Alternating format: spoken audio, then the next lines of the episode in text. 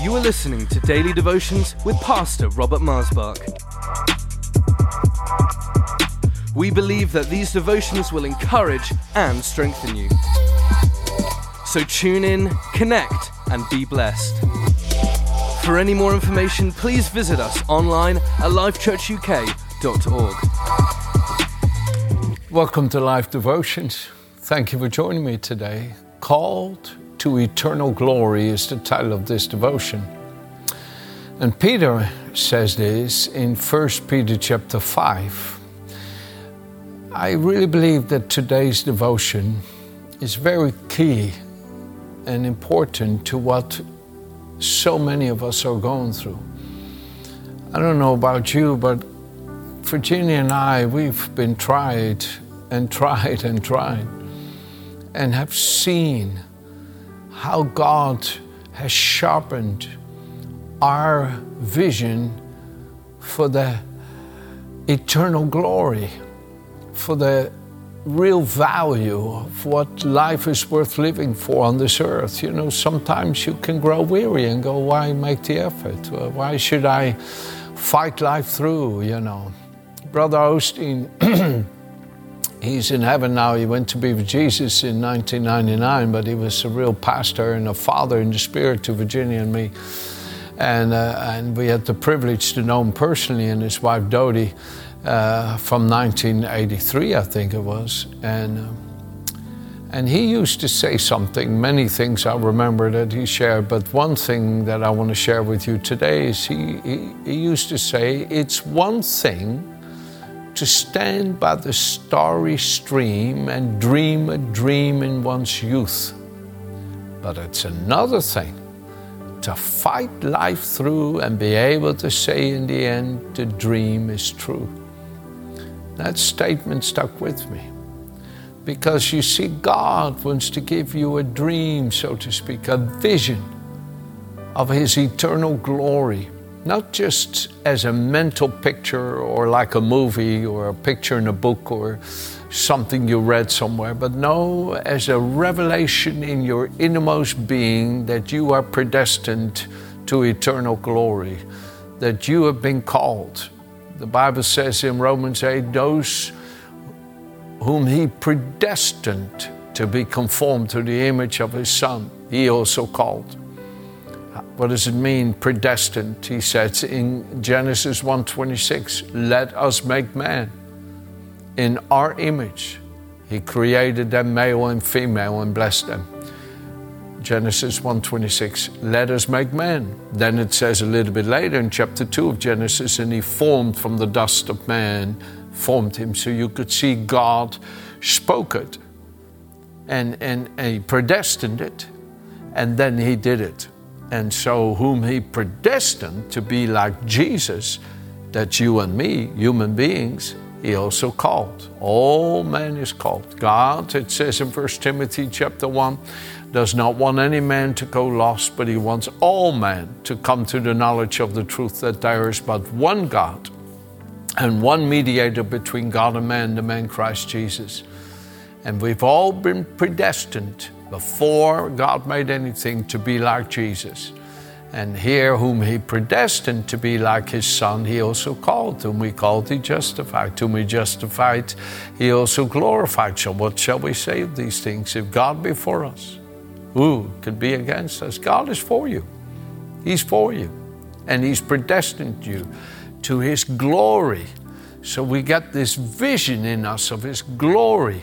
But then we have to fight life through. We have to, in this life, go through different choices. And those choices can be quite strong and challenging.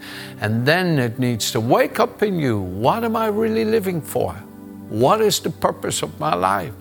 What is the value of what I am really meant to be and meant to do and meant to bring into this world? And this is what I want to talk to you about today. What motivates you? What, what, what compels you? Why do you make the choices you do? Uh, give me an example, Pastor. When Virginia and I, many years ago, went through horrendous trials in our marriage to the point where it seemed, okay, it's over. It's over. It's finished.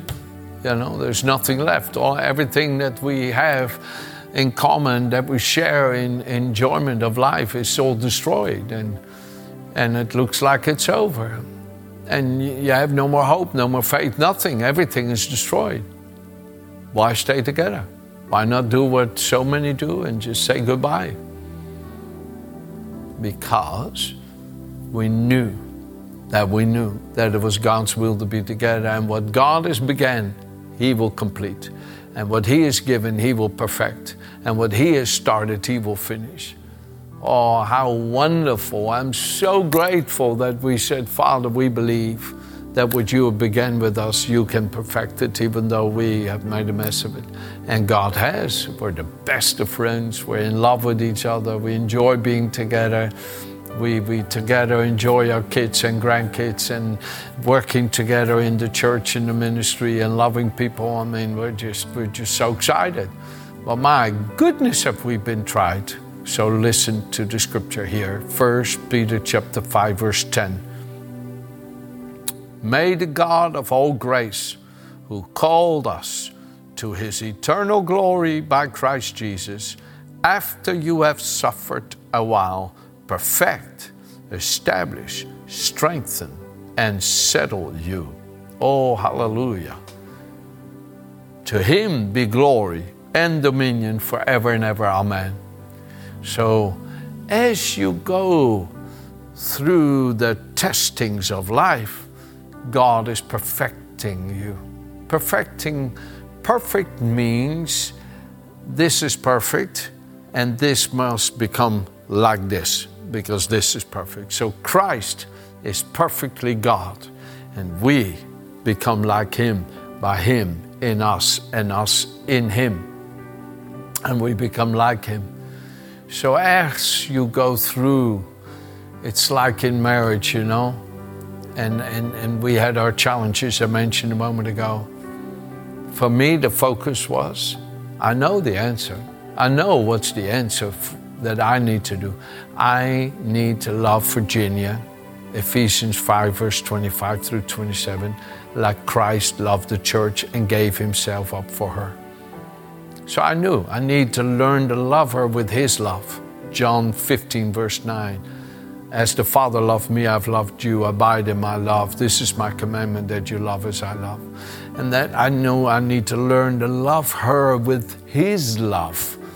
My love is failing. My love is wanting, needy, selfish. My love is complaining, and my love is silly ideas. I need to know Christ's love, God's love in me for her. I know the answer, you see. And then I kept praying and yielding to Him, and He worked it in me by His Holy Spirit. This is, and I know I'm using marriage as an example, but it can be at your job, it can be towards your children, it can be towards your neighbors, it can be towards any area of life. After, after you have suffered, He will perfect, yes, establish Established means you're no longer back and forth, back and forth like the waves of the sea. Oh, I love you. Yeah, oh, I'm so excited. Oh, I, I, I'm done. I'm finished. And some people, they live this way. Okay, I have hope. Okay, it's going to get better. Okay, I can't stand you. no, no, God doesn't want you to be like the waves of the sea. Ephesians 4 talks about that in verse 14 and 15. No, He wants you to be established in Christ steady and stable. So we had a phenomenal good day. We're all happy. We have a really challenging day. I stay happy and positive. And you look at me and you say, well, how can you be so positive when it's like this? Oh, I know the Lord. He is my strength. He is my shield. The Lord, He makes things better. And it's so true. The clouds can be raging like you're going to be in the dark forever. The next morning, the sun is shining. And that's what it means to be established. One scripture that really helped establish me in certain areas of my emotions was Psalm 91, verse 1 He who dwells in the secret place of the Most High shall abide under the shadow of the Almighty. And, and, and I love it in the Amplified, but really how that reads to me is You've drawn me by your merciful grace and resurrection life into your presence. And now, through your sufficiency, Almighty, sufficiency, you make me stable in your presence. You make me steady in your presence, in your sufficiency. I'm stable, I'm steady. So if things don't go the way I would love or like or want, I stay steady because you're sufficient for me. You see, that's what it means to be established, strengthened. Two more strengthened. You see, we in our human nature are weak. And when the Apostle Paul suffered with demonic attack, reminding him how, how human he was, and cried out to the Lord about that attack, the Lord says, No, Paul, that's not the answer for me to remove the attack. What's the answer is for you to realize that my grace is sufficient, that in your weakness, my strength is made manifest. And Paul learned to become stable in the strength that God supplies through his Son, Jesus Christ, in us. I'm talking to you about call to eternal glory, that we live in this calling because of what God gives us through Jesus Christ. And people say, What motivates you to be committed, dedicated, separate? It's the glory of our Savior. I know what I'm predestined to, and that's what He's already working in me. That's what He's already perfecting in me. That's what He's already establishing in me, and that's what He's strengthening me with. And lastly, it's where I'm settled. I'm settled. No, I'm not gonna, because, you know, many times people are unsettled because life is unsettling. People are unsettling. One moment they are so calm and sweet and friendly, the next moment they can bite you. Um, not, not meaning to be unkind to others per se, but it can be like that. They didn't bite you in their opinion, but they said something that came along, came as a little pierce to you. And if you're not settled, then you keep moving with all of that. No. You stay steady, settled. No, I'm settled. I know where I stand. I know where I'm standing. You know, the Lord really helped Virginia and I with this in 1998 when there the, towards the end of February our dear daughter Gabriella passed away. And even though we mourned in the sense of missing her sweet presence, we had this settledness about us. We looked at each other and we say, God loves us. God loves us. You see, the things that God has given you to settle you are sufficient to keep you. Don't look at what you don't have, look at what you do have in Christ. Look at what you have. You have the love of the Father. God demonstrating His own love for us in that while we were yet sinners, Christ died for us, Romans 5, verse 8. And you're settled. No, I know my Father loves me. I know my Father loves me. Yeah, but why did He die? I don't understand. I don't know. I can't answer your questions. I don't ask that question myself because it's not the answer I'm looking for. What answer are you looking for? My Father loves me, and that I have. I have that answer. And you're settled. You're walking in the favor and the love of your Father. You're walking in the glory that He has predestined you to in heaven, and that He now begins to manifest in you by the Spirit. And then you begin to understand these statements. Listen to this statement. You begin to understand this. For I consider that the sufferings of this present time are not worthy to be compared with the glory which shall be revealed in us again. Romans 8 18. For I consider that the sufferings of this present time are not worthy to be compared with the glory which shall be revealed in us. Okay, another one, 2 Corinthians 4. Okay. He says, For we, in verse 7, have this treasure. We have it in an earthen vessel in this human body, so that the excellence of the power may be of God and not ourselves. verse 10. Always carrying about in the body the dying of the Lord Jesus, that the life of Jesus may also be manifest in our body. That the life of Jesus, verse 11, also may be manifested in our mortal flesh. Right? So we have this treasure of the glory that's set before us in this earthen vessel, knowing it's not of ourselves, it's of God. That's how I want it. That's how I'm excited to have it. That what I have, I know is not of myself, this is of God. And he says, therefore, verse 16, Therefore, since we have this treasure, since we have the glory, yes, the glory that we're called to, this eternal glory in this earthen vessel, therefore we do not lose heart, even though our outward man is perishing, even though this body is dying. Listen, for some people, when they get an ache or a pain, they start thinking, maybe God's not happy with me. Don't ever do that. Don't do it in Jesus' name. Don't, no.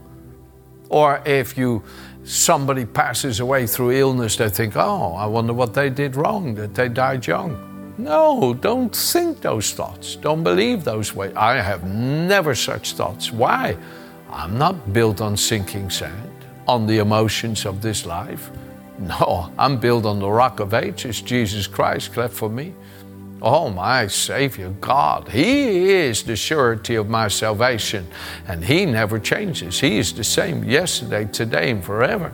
Oh, my friends, I base my faith not on my human flesh. The flesh is like the grass that withers away, and its beauty is like the flower that fades. But the word of the Lord Jesus Christ endures forever.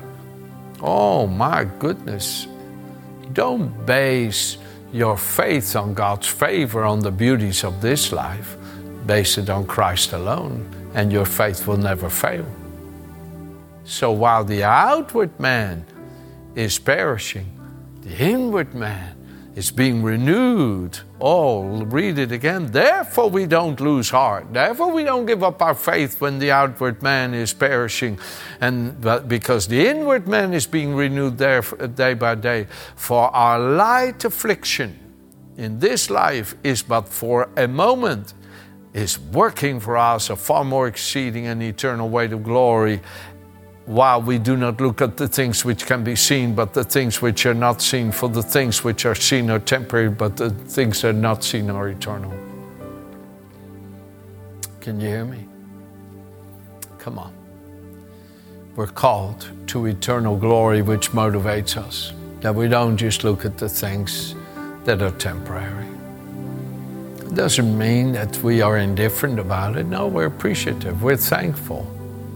You know, a little while ago, just a few days ago, I woke up in the night with incredible pain in my neck.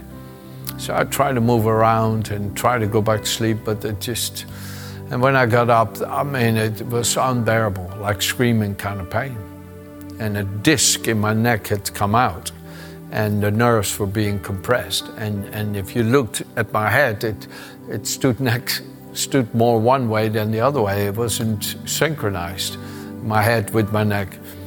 And, uh, and oh, I prayed, I prayed, Jesus, Jesus. Oh, I was in such pain. I prayed and prayed, Jesus, Jesus.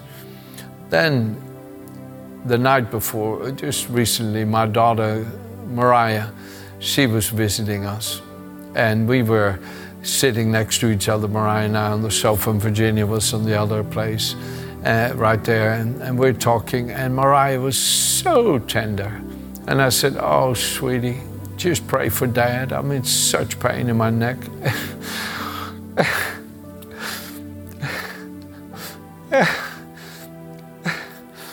and she began to cry and cry and pray for me. And Jesus healed me on the spot. He healed me. I just love to see the treasure in the earthen vessel. Oh, how I love to see it, not just in Mariah and my sons and daughter in laws and my grandchildren, but I love to see it in you. Oh, it is the greatest, greatest joy. And while maybe the outward man has his issues, don't look at those things. Don't let them bother you. Don't let it cause you ever question to God's love for you. Look at the eternal glory you're called to that He now manifests in you by the Spirit. And you will not be weary about these challenges in the flesh. You'll not be weary about it. You say, Oh, Father, you've made me partaker of your eternal glory. You renew me inwardly daily. I thank you for it. And I guarantee the power of God will come through your flesh and sort out those things as well, just like He did for me. Amen. Have a good day.